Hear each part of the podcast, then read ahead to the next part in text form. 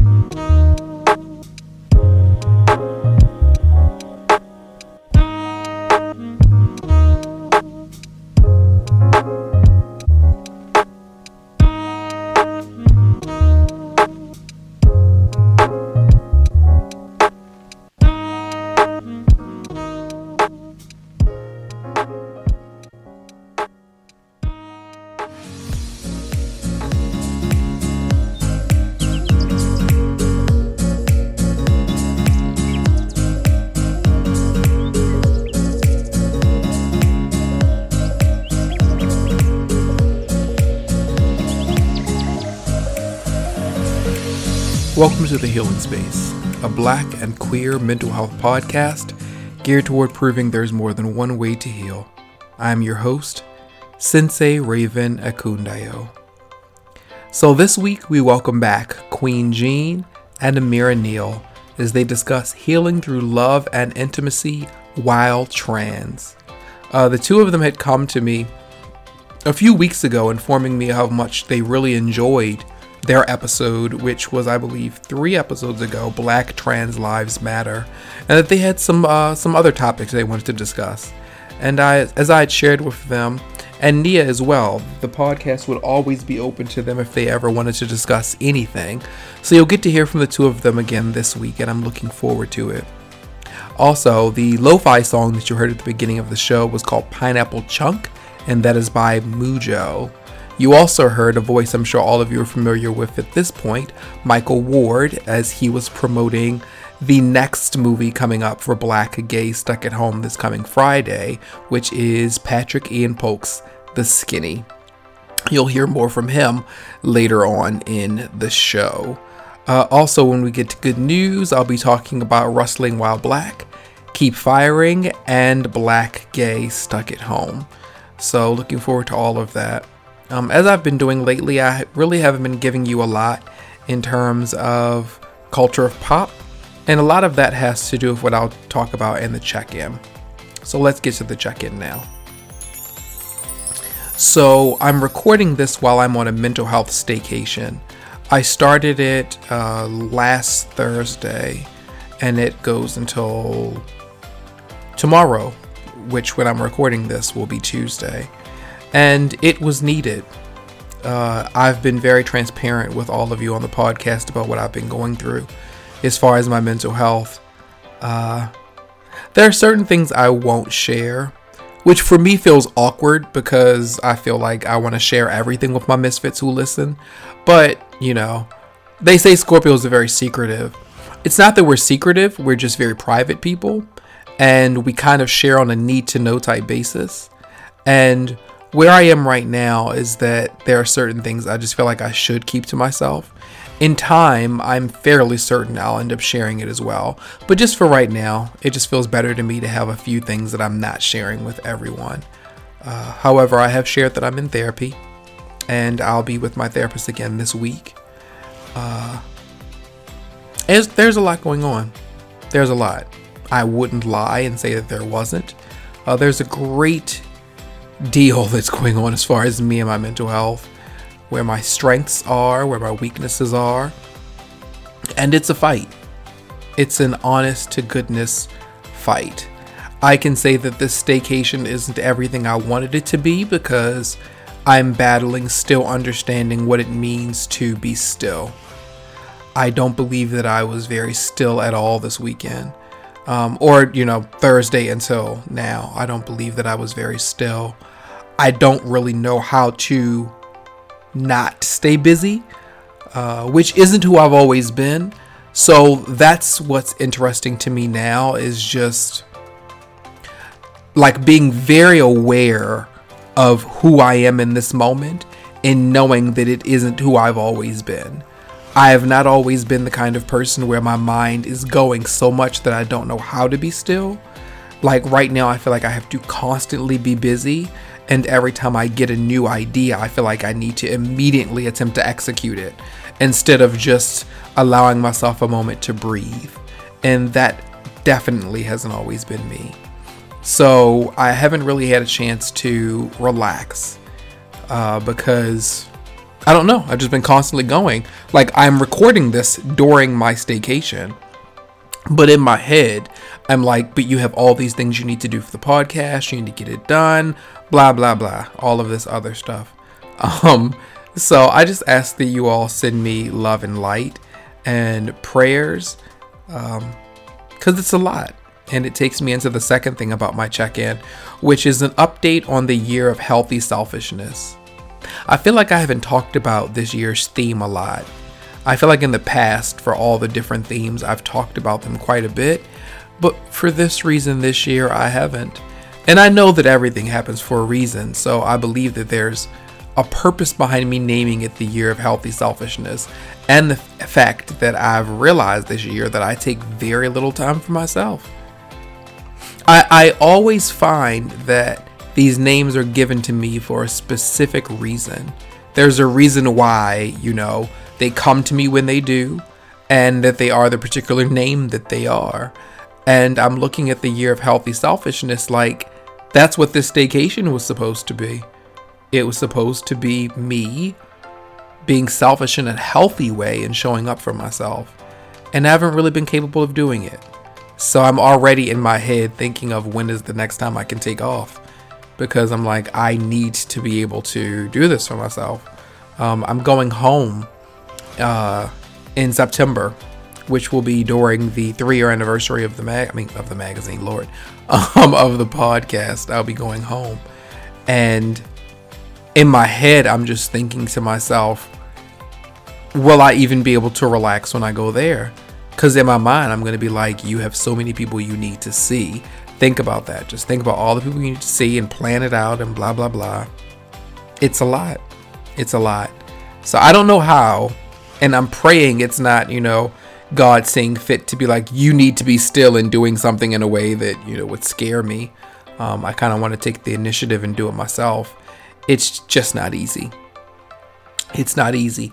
Um, I don't know if there's anyone out there who's listening can who can understand where I'm coming from, but it's it's not easy. It just isn't. And it's one thing to say it. It's another thing to to be living it and not really knowing how to turn off. You know. Uh, which again is not who I've been in the past. Turning off was nothing for me.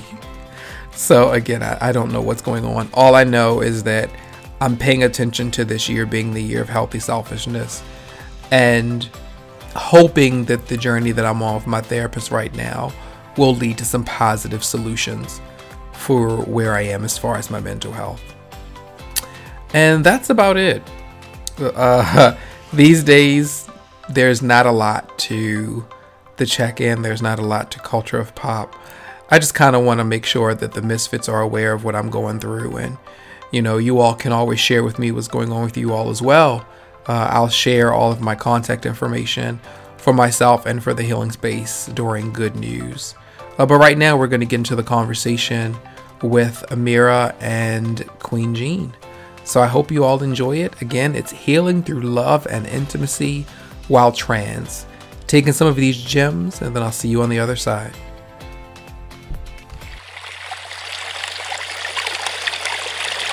Hey, what's going on, baby love? Hi. Hey, beautiful girl. You looking good today. Oh, thank you. So do you. You look radiant. You have this this candid glow about you. thank you. Well, you know how to, a little Max Factor helps in, enhance it. But I am so glad um, to be back uh, on the Healing Space podcast today and to be holding space with my beautiful sister. Uh, in case y'all don't know, my name is Qween Jean, Q W E E N, Jean. Uh, and this is my sister, Ameirah Neal. Hi, everybody. Um, at the Vain Beauty on Instagram.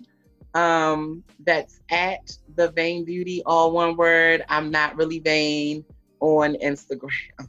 But she looks good, y'all. Damn. Tell them uh, your Instagram, sis. Tell them your Instagram.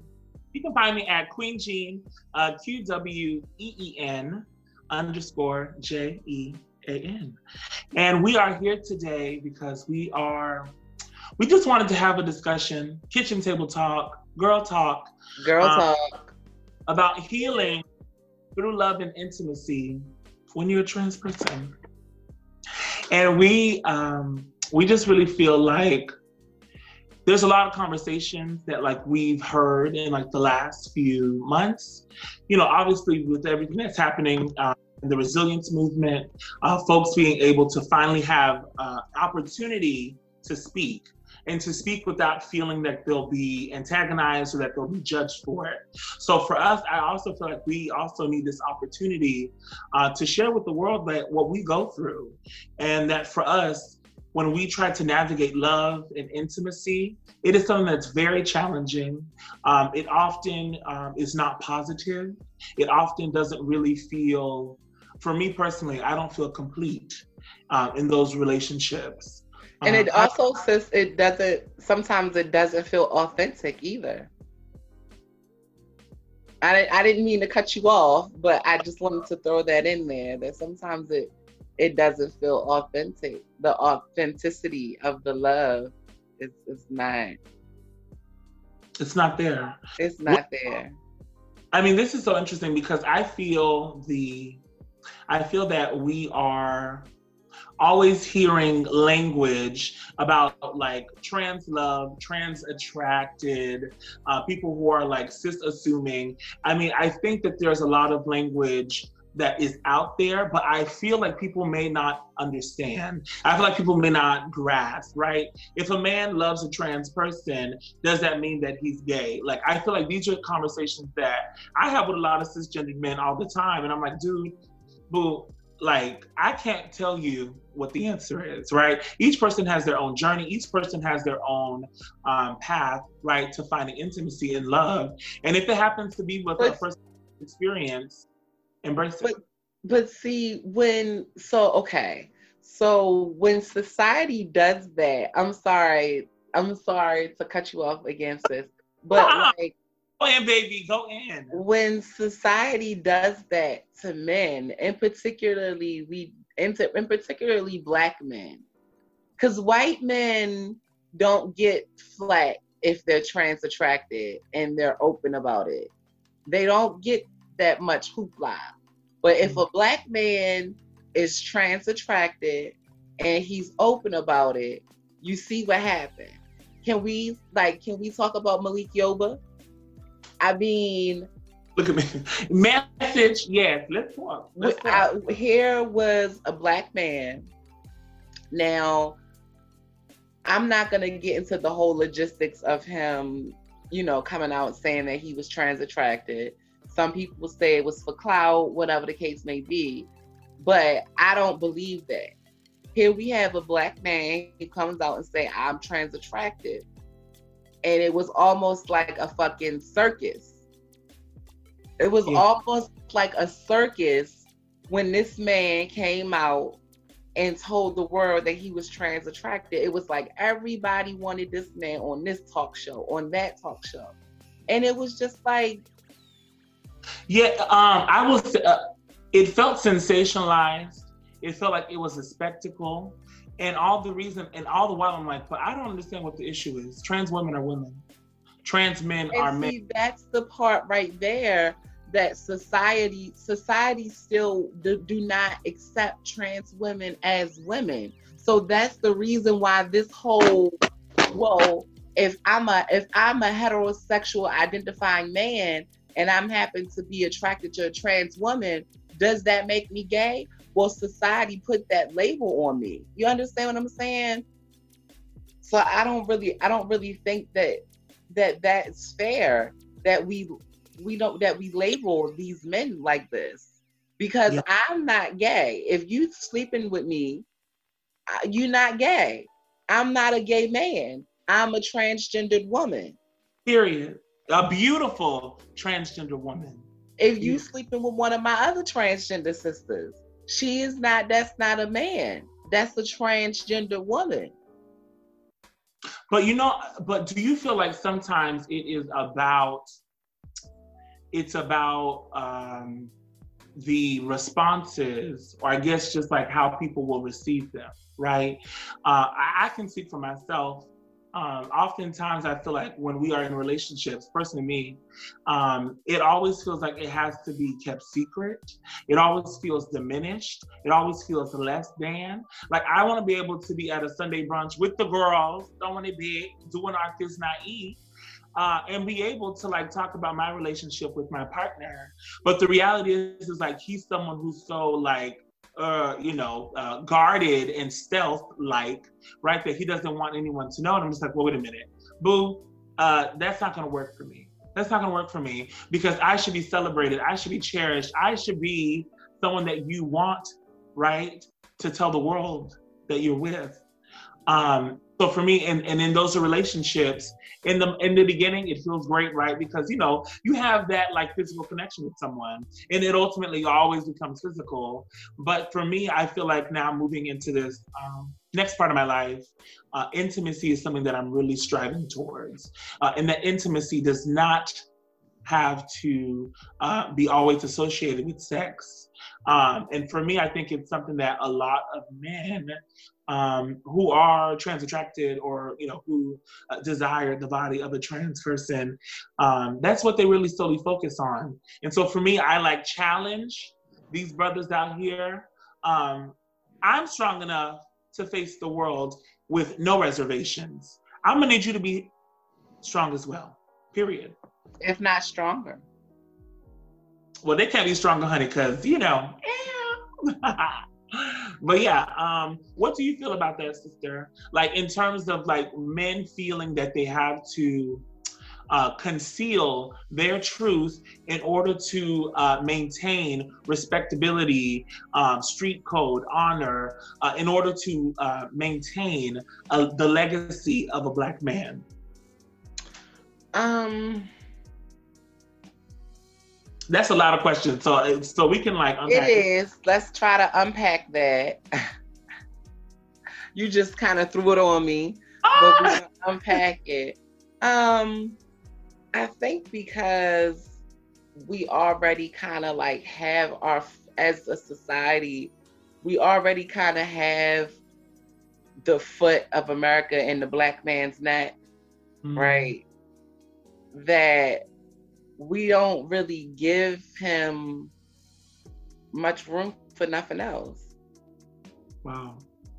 Like we don't really give him room for nothing, nothing else. Anything that is abnormal, anything that might seem abnormal. Not to say that we are abnormal as transgender individuals, but since the society that we live in, we are. So anything that is not of the normal that a black man does he's gonna be ridiculed times 10. So if I happen to be a highly educated black man who just happens to be attracted to trans women, hmm. I'm this, I'm that.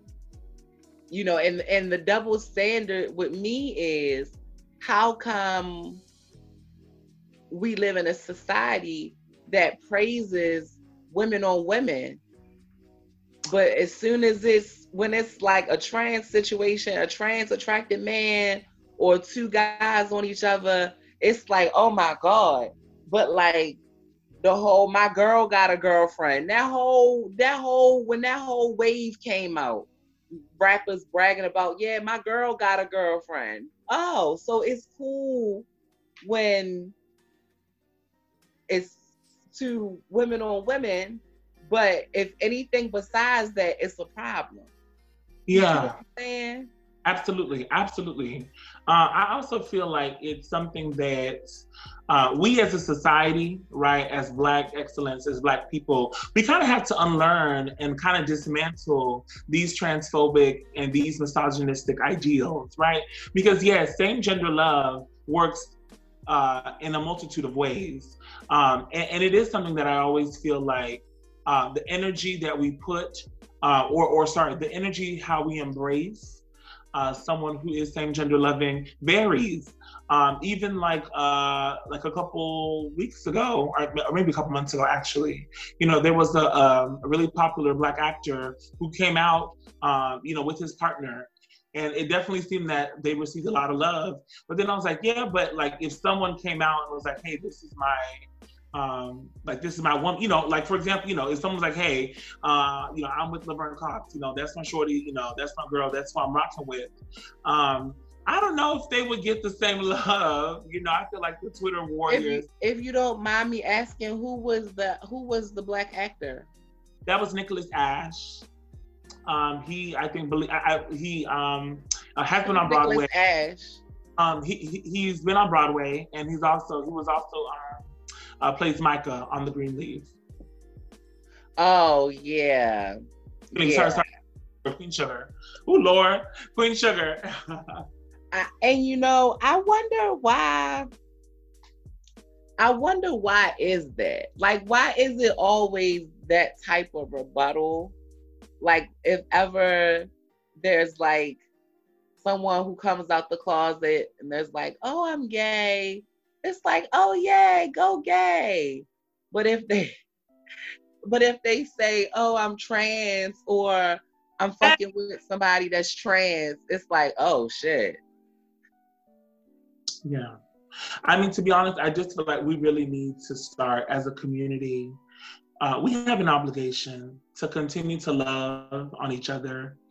Um, I feel like personally, we are all, or, or at some point, have all met and face and experience some kind of trauma, whether or not that's physical, verbal, or most like you know more than often it's sexually um, that kind of sexual trauma and violence. So I feel like we don't have an opportunity uh, to heal. And so we harbor all of these things that um, prohibit us from actually beginning to love, uh, prohibit us from loving ourselves, prohibit us from having like empathy and like love for someone else who may be different from you, who may look different from you, who's or like whose path um, is is is different from yours, but that doesn't mean that they are less than, uh, that they don't um, deserve to have love. And I think to me that's something that I really want uh, moving forward that like that that conversation about healing um, is centered because that's the only way that we are going to get out of this. That's the only way that we are going to be united is if we have an understanding that we can all be together, we can all coexist, and I don't have to worry that if my homie um, is is bisexual. I don't have to worry that if, if my homie, um, you know, is into Ameirah Neal, right? If he wants to pursue her, right? Because she's beautiful. I mean, you're a gorgeous girl, period. So it's like, why is that? Um, why does that feel like a burden, as as opposed to an opportunity, right, to actually make connection? Right. I agree. Meow, meow. and do you feel um, out, do you feel that there is a difference between love and intimacy um, and I guess we could even say between like sexual contact or you know like what like what are some of those differences for you, sister? Well, I mean, I kind of feel like love and intimacy go hand in hand. You can't have one without the other. Um, but I would have to say intimacy is more of a, you know, you don't have to, it don't always have to be bumping and grinding, you know, to be intimate. It, it, you know, we could just have have a conversation. You know, we could you you could caress my my arm or yes. we could just sit down and gaze into each other's eyes without even saying anything. You know, it's a lot of ways you could be intimate with a person mm-hmm. other than just taking their clothes off and screwing them. You know? Girl, sometimes I don't even take the clothes off. Child, look, we know the vibes. we know the vibes. and like, what would you feel is something that, like, what would you want to say to someone, to like a dude who's like, hey, um, is there any advice or any direction that you would uh, like give someone who is trying to um, be open, someone who's trying to um, trying to embrace someone who's different from them. But like, like, what would you help? I, I mean, not and not that you have to give them an answer, but are, are, there things that you think that they should keep in mind, right, if they're trying to approach the situation? Like, for example, if a dude was like, "Hey, Ameirah, I would like to get to know you," what are some things that he should keep in mind before he approaches the queen? Uh, keep in mind that I am, you know, a transgender woman. You know, so gotta keep keep that in mind. You know, be mindful of that. You know, understand that with that there that with that comes traumas that I've experienced, and particularly from from black men. So when you're when you're approaching, you know, kind of approach with caution. But that doesn't mean that you need to be on pins and needles. But it does mean that, you know, you should you should if you're not going to be serious about about it, about actually pursuing, if it's gonna be more of a just experiment to see whether or not I wanna mm. get my rocks by my rocks on by a tranny or not, then no. You know what I'm saying? And I'm not your girl, but if it's something real and concrete and you really want to see, then yeah, holla at me. Okay. But other that, don't waste my time. Don't waste my time. And that's kind of where I'm at with it with men right now. Um, you know, I've tried to open the pond and do the interracial dating thing. But okay. I'm just listen, I like chocolate. That's my preference. That's my favorite flavor. I can't help it. It's the favorite crayon out the coloring box. Nespresso chocolate, caramel nougat. Oh yes, honey, we're down for the chocolate. So, you know, um, when it comes to my brothers, it's just It's hard. It's hard. It's hard. It's hard. It's hard. But it's also, it's not only is it hard for us, Queen, but I know that it's hard for them too.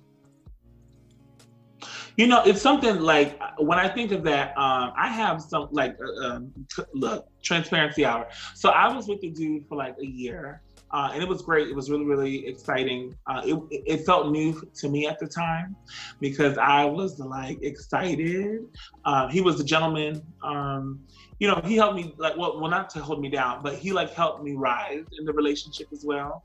Uh, you know, we had to be cognizant of our language. Um, my uh, sister Mojo was like, "Look, we can't be saying that we want dudes to hold us down. That's not what we want anymore. We need for dudes to help rise us up." Um, so he was someone who I felt um, was open to doing that. But it became very clear to me that um, he had a lot of challenges that he could not look past. You know, that he was like, well, like, I still want to get married. Um, you know, I, I like I still want to give, uh, you know, my mom her grandkids and things like that. And I was just like, um, okay, what's the problem? You know, but I think for him, he was just so stuck on like having this like traditional ideal way. And I was like, look, boo, you're with me. So already that traditional shit out the door. Like I feel like there is like we can grow into something together. Like a we can approach those things um, on like a united front. But ultimately, I just felt like I personally felt like I was like fighting to like prove to him, and I was like, look, brother. At this point, if those are the things that you want, and if you feel like you can't achieve those with our relationship, that's great. So I'm gonna help you, and I'm gonna move on. Um, I just, to be honest, it was just like I was hurt. I was hurt because I was Of like, course, of course. constant reminder that you're gonna tell me that somehow that I'm not enough.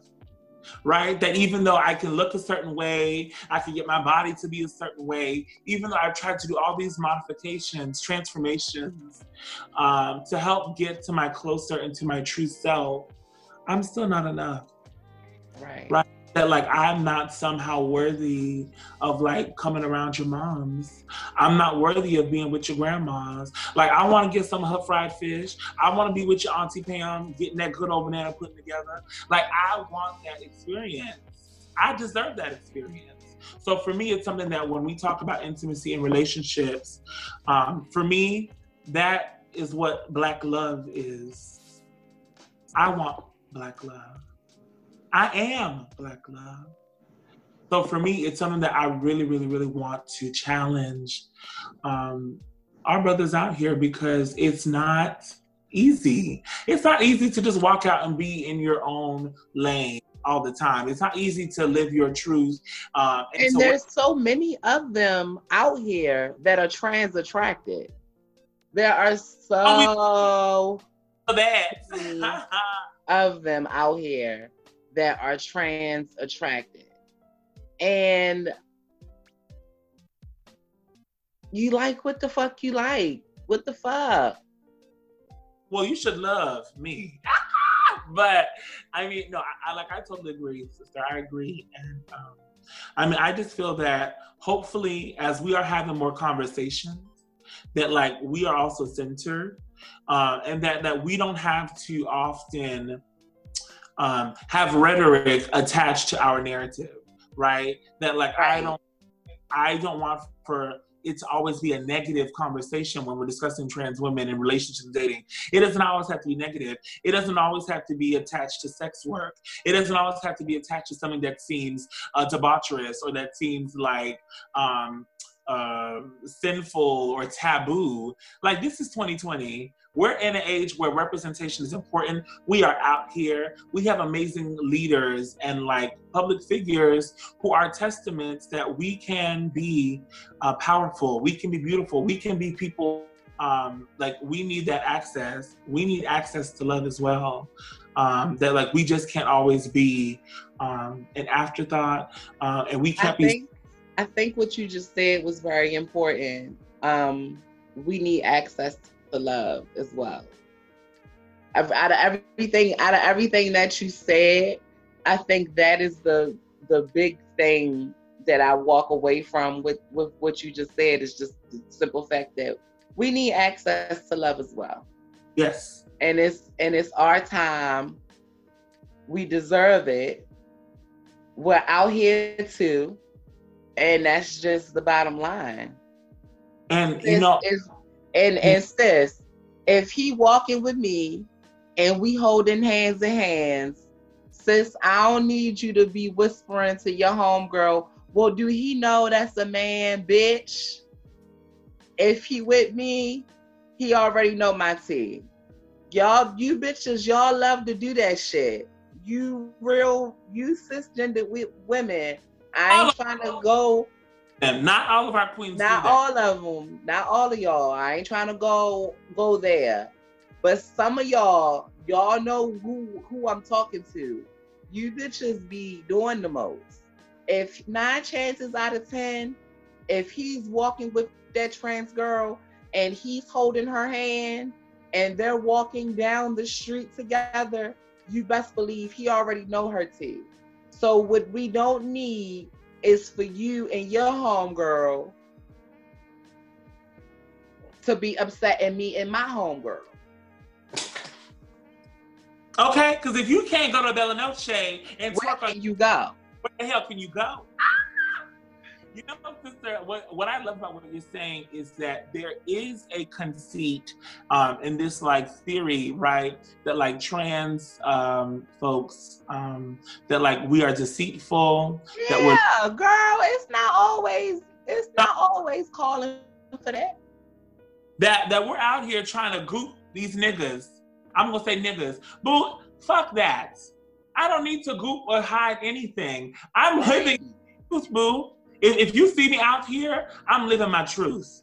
And I would only uh, ask that you respect that. That that, that I I'm don't need to I don't need to hide and and lie to nobody and I don't need to do that. I don't, it ain't it ain't that no. This is 2020. We out here. Sister, do you feel, look, I'm gonna get right to it. Do you feel that there is a that there is a problem uh, with the DL um, conceit of men? And what I mean by that is, is there an issue when we as trans folks um, take in or accept these DL, um, I guess like these um, these relationships um, about how we navigate through um, our, like just like how we navigate um, i personally feel like i perpetuate a lot of that pain a lot of the trauma. If i'm like opening my door in my house and my bedroom to someone who doesn't really see me someone who's like not actually open and truthful with themselves. Um, how do you feel about that? Um, well, a lot of it has to do with the fact that DL men has always that's what they do best. They DL. yeah a- a- a- and, then i'm You know what I'm saying? Like, I guess, I guess I, I don't really state restate the question. Yeah, I I guess I'm just asking, like, do we feel that um, in 2020, do we need to perpetuate relationships with DL men? Do we need to continue to allow them? Um, We need to stop fucking with DL men. That basically that's my answer. We need to stop fucking with DL men for 2020 and all moving forward. It's just the not healthy. the DL men. It's just not healthy. It's just not healthy. I know the whole trade and the whole thug and masculine. You can find masculinity from a nigga who gonna walk walk with you out in the street. You it's just not it's just not the whole DL aspect is not worth it. Like I personally knowing that she was in my bed the night before, but yet you see me walk down the street and you won't speak to me, but she was just in my bed the night before, that's not gonna work for me. That's just not gonna work for me. That's just not gonna work for me. So I yeah, no. you know, so funny because, um, it, and I will just, um, well, maybe I should have prefaced that these experiences that we're talking about are of our own experience, things that we have experienced. I'm not trying to say that this is how every experience is, or this is every person's. No, and and and I want to make sure too that yeah, that I'm that we're speaking. Me and Qween are speaking on from me and Qween's experiences. We're not speaking for the whole trans community. No, we are two trans women who are speaking from our experiences. I notice that I said our experiences Message. not everybody else's experiences. No, from our own personal experiences. And I hope that we're clear on that because we're not the guru. We're not the gurus of the trans community, nor are we trying to be. We're just trying to give insight on our experiences of where we are and what we have dealt with and what we are dealing with in being transgender. yeah. That was just a disclaimer. Yeah, because I would definitely say that for me personally, I think in the beginning, um, when I pursued these uh, these men. Um, and and I think I mean I feel like the language of DL men is also evolving. So I definitely want to give honor and, and grace for that and space for that because uh, I feel like that may also be on a like tide of change and like evolution. But I think for me in the beginning I was I was seeking validation. And so I think I got instant validation, like when I was with a dude, or like, you know, a dude who presented himself in a way that was um, overly masculine, right? That somehow that that balanced me trying to be overly feminine. Um, that like he uh, just allowed me to be femme and things like that, and the way that he would respond to me, that I was his girl, um, all these things. But I really realized the reality is he was with me, but he didn't see me. He was with me, but he wanted me to cover what's between my legs. He was with me, but he didn't want me to be without makeup. He was with me, but he wanted, like, there were all these stipulations. It was a contract. I don't want no fucking contract. I want a relationship. And for me, it was something that I was like, you know what? This has got to end. I can no longer allow for this person to think that that is what um, my value is. And oftentimes, I, and this is like no shade, but a lot of these men are fragile right? They feel some type of way, or if they get threatened or they feel like somebody might know, who's to say that he might not get violent with me? That is violence. That's scarcity. So for me, I just feel like I can no longer be in those relationships. I have two trans sisters who were killed in 2015 and 2017. Um, and so for me, I was just like, look, I need to move in a different lane. Yeah. I need to respect and with care and with grace. And, and and there is someone out there who will meet me with that. But I just cannot um, subject myself to that anymore. Um, truly, I couldn't. And um, you know, sister, there's something about love that I think for me starts at the beginning. To me, love starts at home. And I will definitely say I'm someone who like like up until now, I'm still exploring and I like discovering what does love look like for me. Um, I would definitely say that I did not feel love when I was growing up in my own home.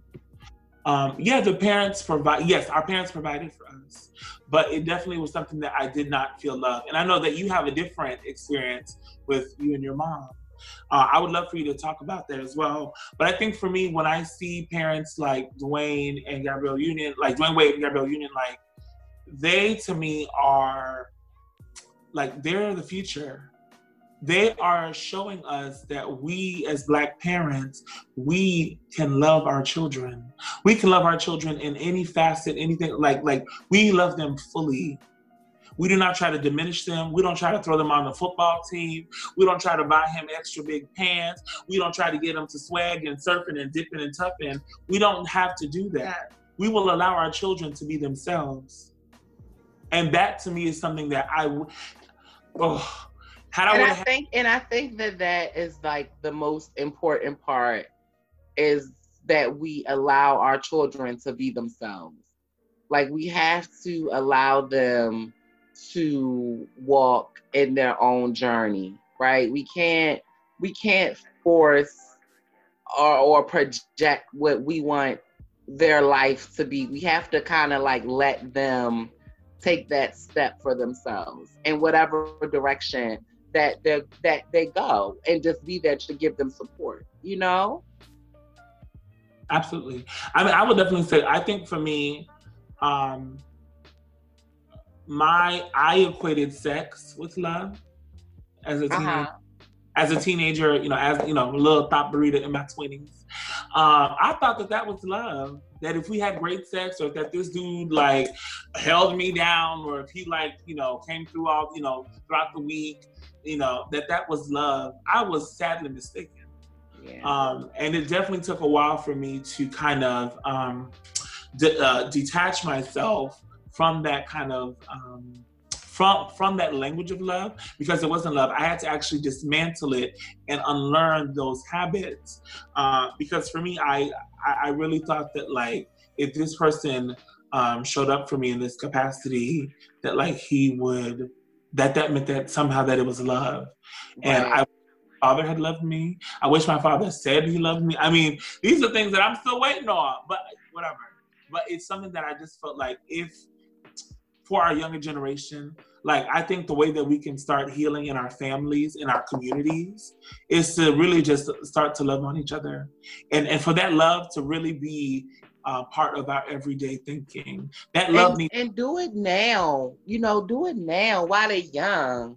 You know, don't wait to love on them when they older. You know, you didn't you didn't did some mistakes and fucked around and did some shit to the child that you wasn't supposed to do, and now you wanna the child 38 years old and you wanna come back and apologize.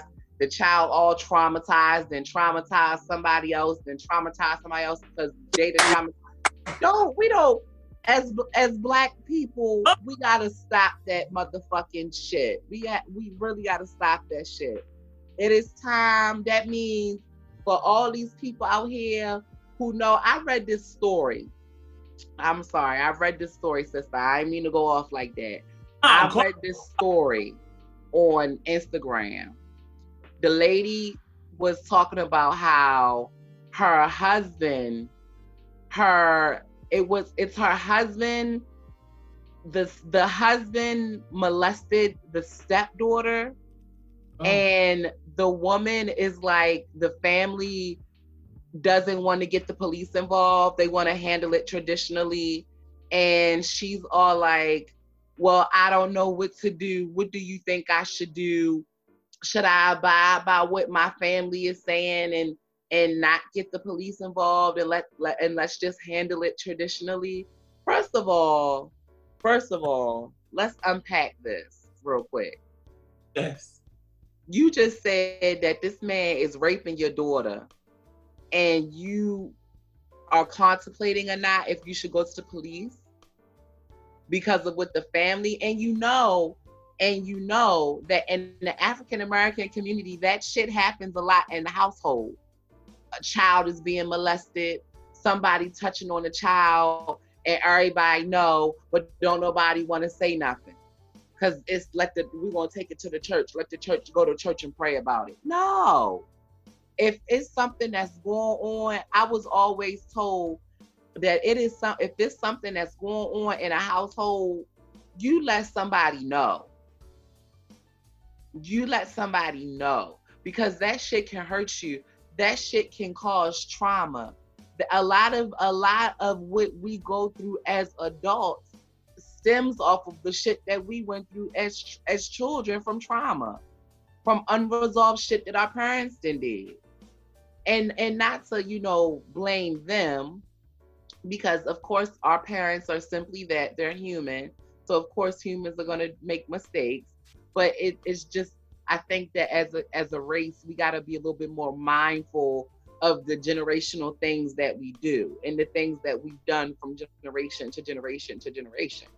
Honey, generational trauma is real. Yeah, yeah, yeah. Like I um you know, it's something that I always feel like uh I've been asking this whole week um like what are they really afraid of? What are people afraid of? What are people afraid to say? Like, why are they afraid to say, I love you? Why are they afraid to embrace us as trans people into the community? Why are they afraid to challenge someone who says something crazy? And I think a lot of times that fear, that fear is something that is learned. That that if we don't follow this path, anything out of the path is like unknown. So because it's unknown, we don't trust it, we don't like it, and we're gonna do everything our to, to keep it out. And I just really want to challenge people. We can no longer be afraid because fear has kept us in the margins. Fear has kept us from loving on each other. Fear has kept us from healing.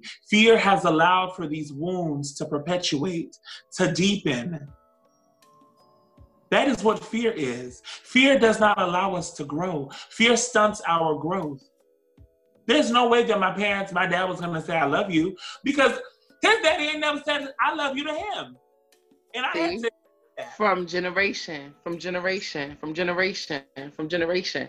That's what I mean. We gotta we gotta break that. But one thing, one thing though, Qween, that I will say that I have seen a spike in, and I'm very proud of my black brothers. I have seen a lot of my young black brothers step up to the plate of being daddies. Mm-hmm. I will say that. I have seen I have seen a, a lot of you know my young black brothers out there, you know, stepping up, even if they're not with the baby mama, they still stepping up and being great daddies.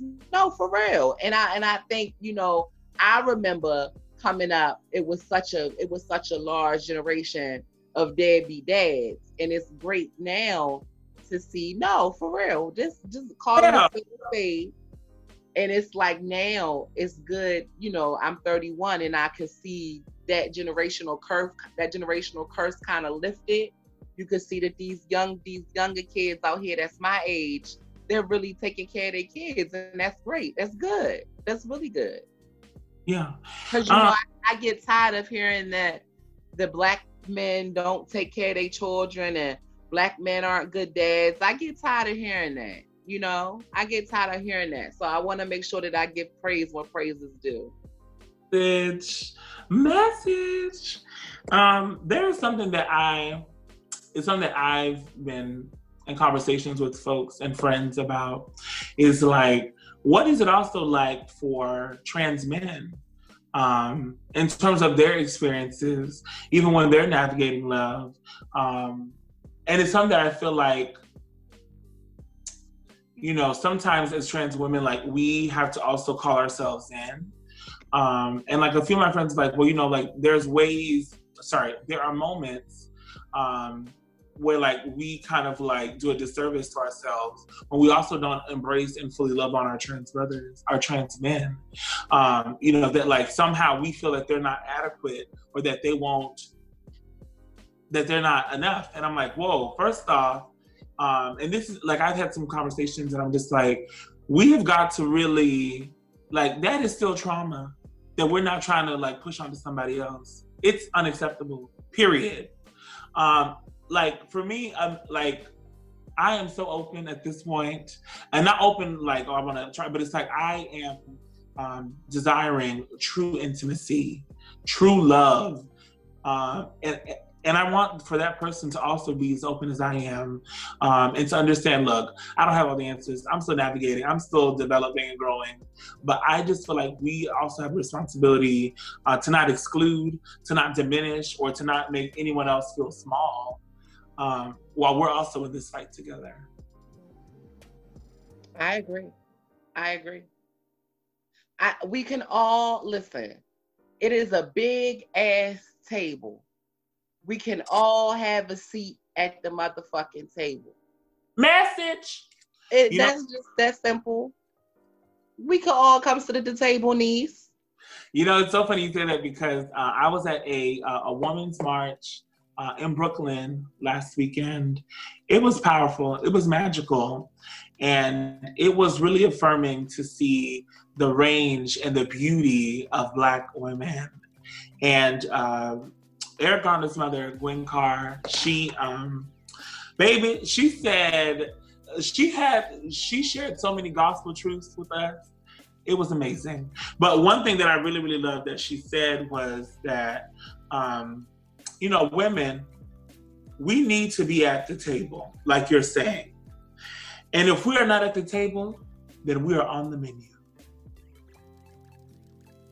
That has stuck with me all week because I'm like, okay, how can we begin to really break that? Um, how do we begin to have opportunities and to see representations and us reflected in positive ways, and positive light? Um, that again isn't always attached to the trauma, that somehow that we can heal through our love. Yeah. What do you think about that, babe? It's interesting that you say say that. Like when whenever I hear black trans woman, right? She's always associated with the trauma. It's never, you know, they never talk about the black trans joy. It's always know, you know she's a sex worker, and you know the statistics say that they don't live past this age, and you know this, and you know that, and it's just like, oh my gosh, like could we, could we talk about something else? Like, could we? Could we focus on the liberation of Black trans women? Could we focus on the joy of Black trans women? Like, I don't, I don't want to, I don't want to hear this. I don't want to hear your statistics today. Like, thank you, thank you so much. I appreciate it, but no, not today. Like, give me something else. And you know, I get so sick of that.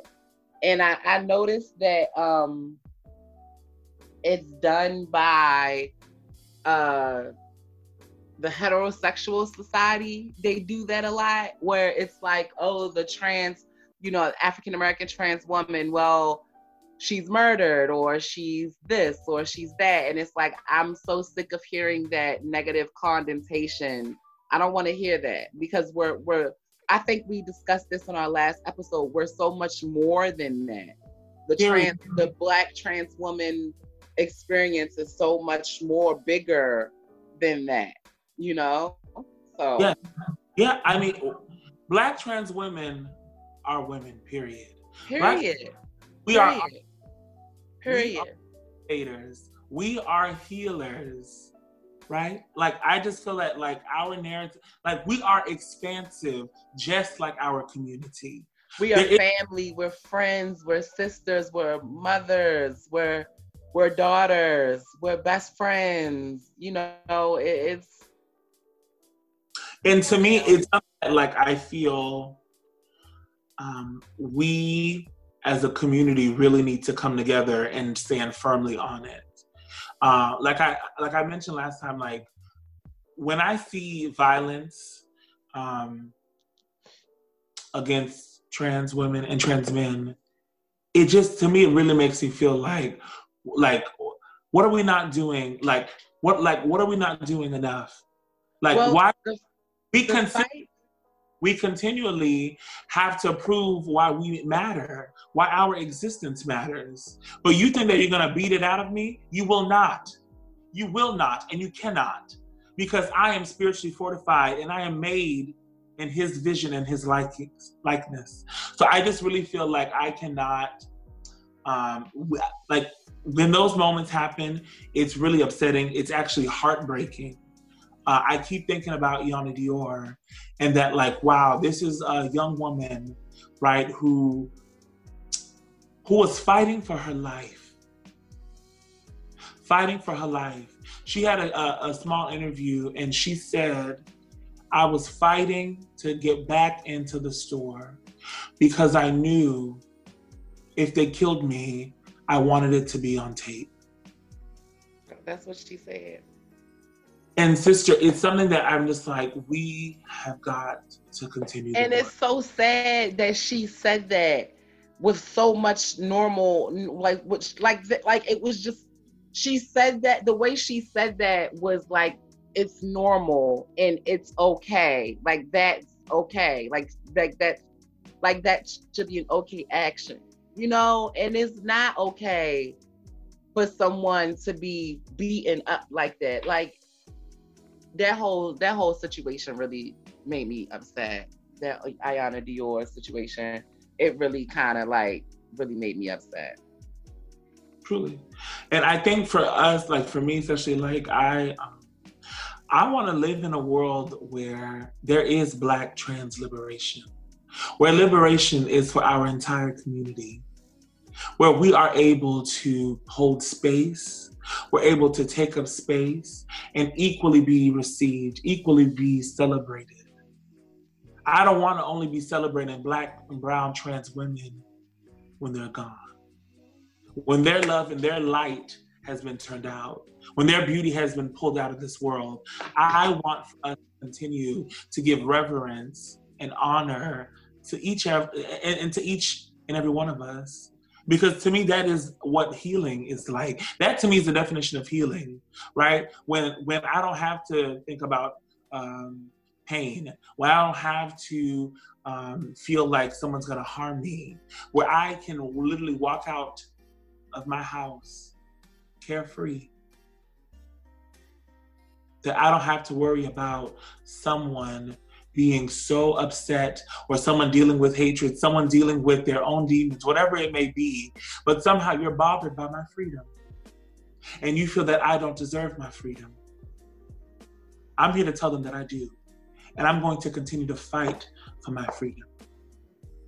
Um, my sister, uh, Deja Smith, who's an incredible artist um, and storyteller, she um, she uh, said something this weekend that stuck with me. Um, I think it's very powerful, and I really think that it like kind of really uh, culminates and sums up what we've been talking about, sister. Uh, and it's a um, a quote that she said: "Black trans healing is necessary, and Black trans joy is revolutionary." And when I think about that, it being revolutionary that our love is enough. Our yeah. love, right? That we can be able to heal without having to put someone else down. I can uplift and celebrate and defend a Black man, but he should also, without reservation, be willing to fight and defend. And defend me, exactly. But trans- most of them but mo- but the problem that we have, the problem that's going on is that most of them are not. That's the problem. That's the problem. That's one of the reasons why you you didn't see me go out there with Black Lives Matter movement because I'm I'm tired.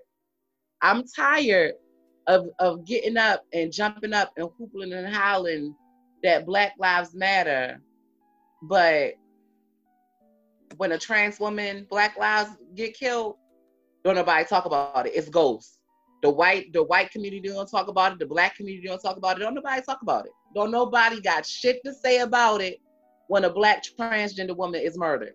Don't nobody got a motherfucking thing. The, the newsrooms don't got nothing to say about it. The president don't got nothing to say about it. The congresswoman ain't got, don't nobody got nothing to say. And I'm tired of I'm tired of it. Message. Arrest the cops that killed Breonna Taylor. Message. Message. Arrest the cops that killed Breonna Taylor. Because some of them were out vacationing on the beach. You know, um, sister, I would love to ask you if you don't mind sharing. Um, how are you healing currently? And how would you like to heal moving forward? Currently, I am just doing a lot of self. I'm just doing. I'm just saying. I'm just being still. Oh. I'm. I'm at a place of stillness. And you know what? It it took me a while to really understand it because I had to talk to a friend. I had to talk to Willie yesterday. Hey Willie. And, uh, hey Willie and um i'm at a place of stillness. And i feel like the universe is telling me that i need to listen. And that's what i'm doing. That's what i'm doing. I'm at a place of stillness. And that's that's honestly is is is helping me with a lot of healing. My mother's birthday was on tuesday.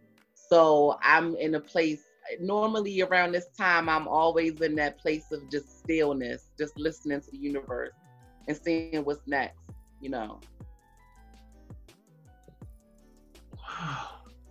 Thank you for sharing that, baby. You're welcome, babe. Because I know it's. I love you. I um. I think for me, honestly, I felt the most healed in the last like three months while we're in a you know national crisis an epidemic but i felt the most healed.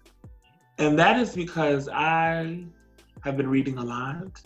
You know, honey, I, I just, uh, it's like every other morning, you know, I got, I just have to read this James Baldwin, Nikki Giovanni, Toni Morrison, uh, my, I mean, our ancestors have given us these touchstones, these, um, these tools um, to kind of help us, I think, explore and investigate how we can get to healing. Um, so for me, I try to constantly um, go back and kind of like re-up on that knowledge um, and on that in that love because to me those writers those thinkers those creators they they were filled with love they were filled with love for a community that sometimes didn't love on them right mm-hmm. and i think that for me healing love I mean, I literally, I mean, that's, I mean, literally in every way possible. I think to me, love is my anthem. Uh, love is my cross, and like, love is my sword and my shield. I know that I have got to maintain my love if I'm ever going to heal. Because if I allow for hatred or if I allow for pain, if I allow bitterness to literally get any more uh, space in my body, love will not have enough to help me sustain.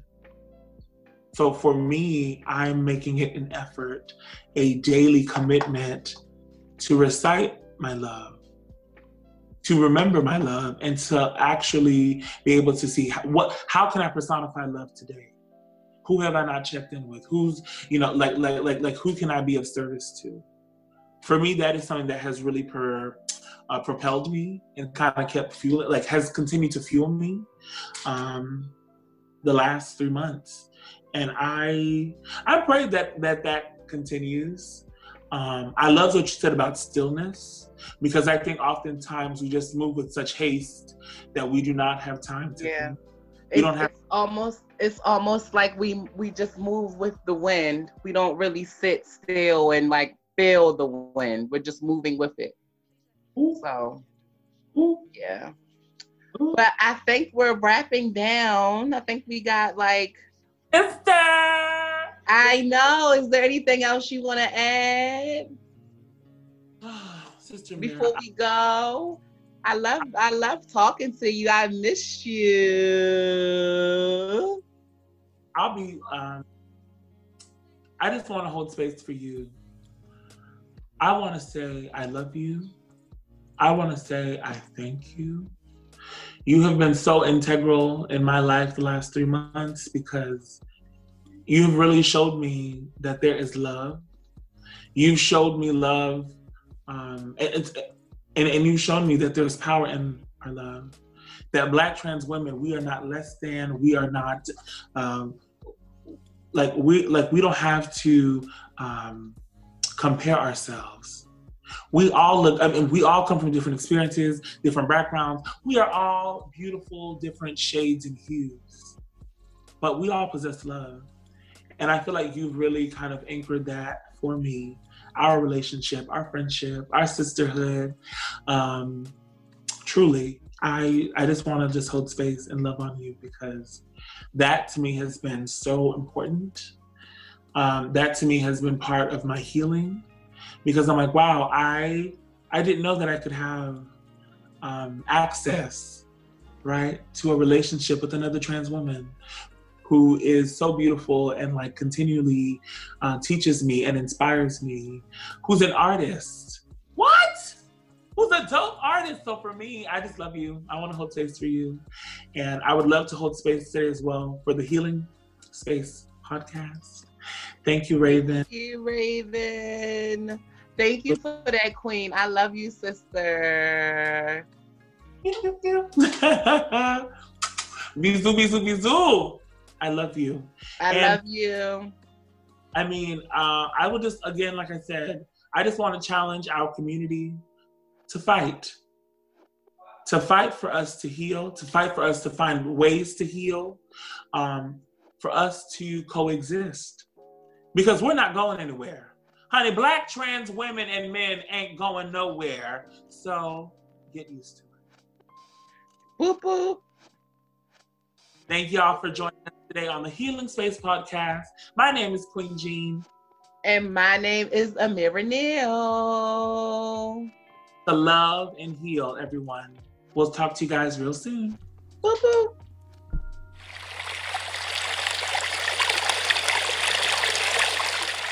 Join Black Gay Stuck at Home every other Friday as we push through this pandemic together. It's simple. Bring your snacks, your drinks, and get comfy and settle into a one night only screening and live chat of an amazing film that centers black queer folks. It's like watching a movie with your friends and you never know who may stop by. We're building community while decompressing with one another and amplifying the voices of our own. And we're more than excited to partner with the Healing Space podcast because community care and joy are at the center of how we heal when we are black, gay, and stuck at home. So find out more about us and when you can catch our next screening at bgsah.com. Now back to the Healing Space.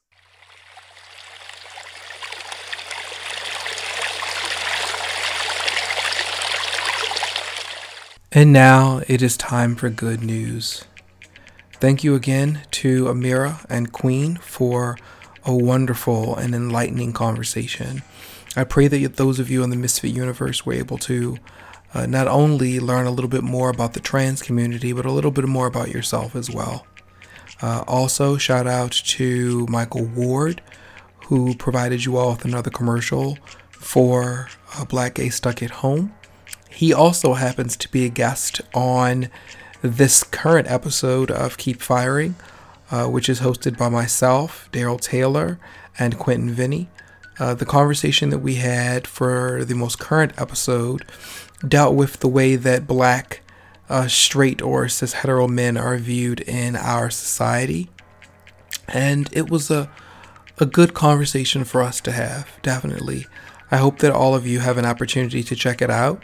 You know, two queer men and two uh, cis hetero men, just having a conversation in regards to the part that we believe that uh, black straight men play in regards to the overall black community, and you know also the part that each of us play uh, when it comes to the, the the betterment of us as a culture.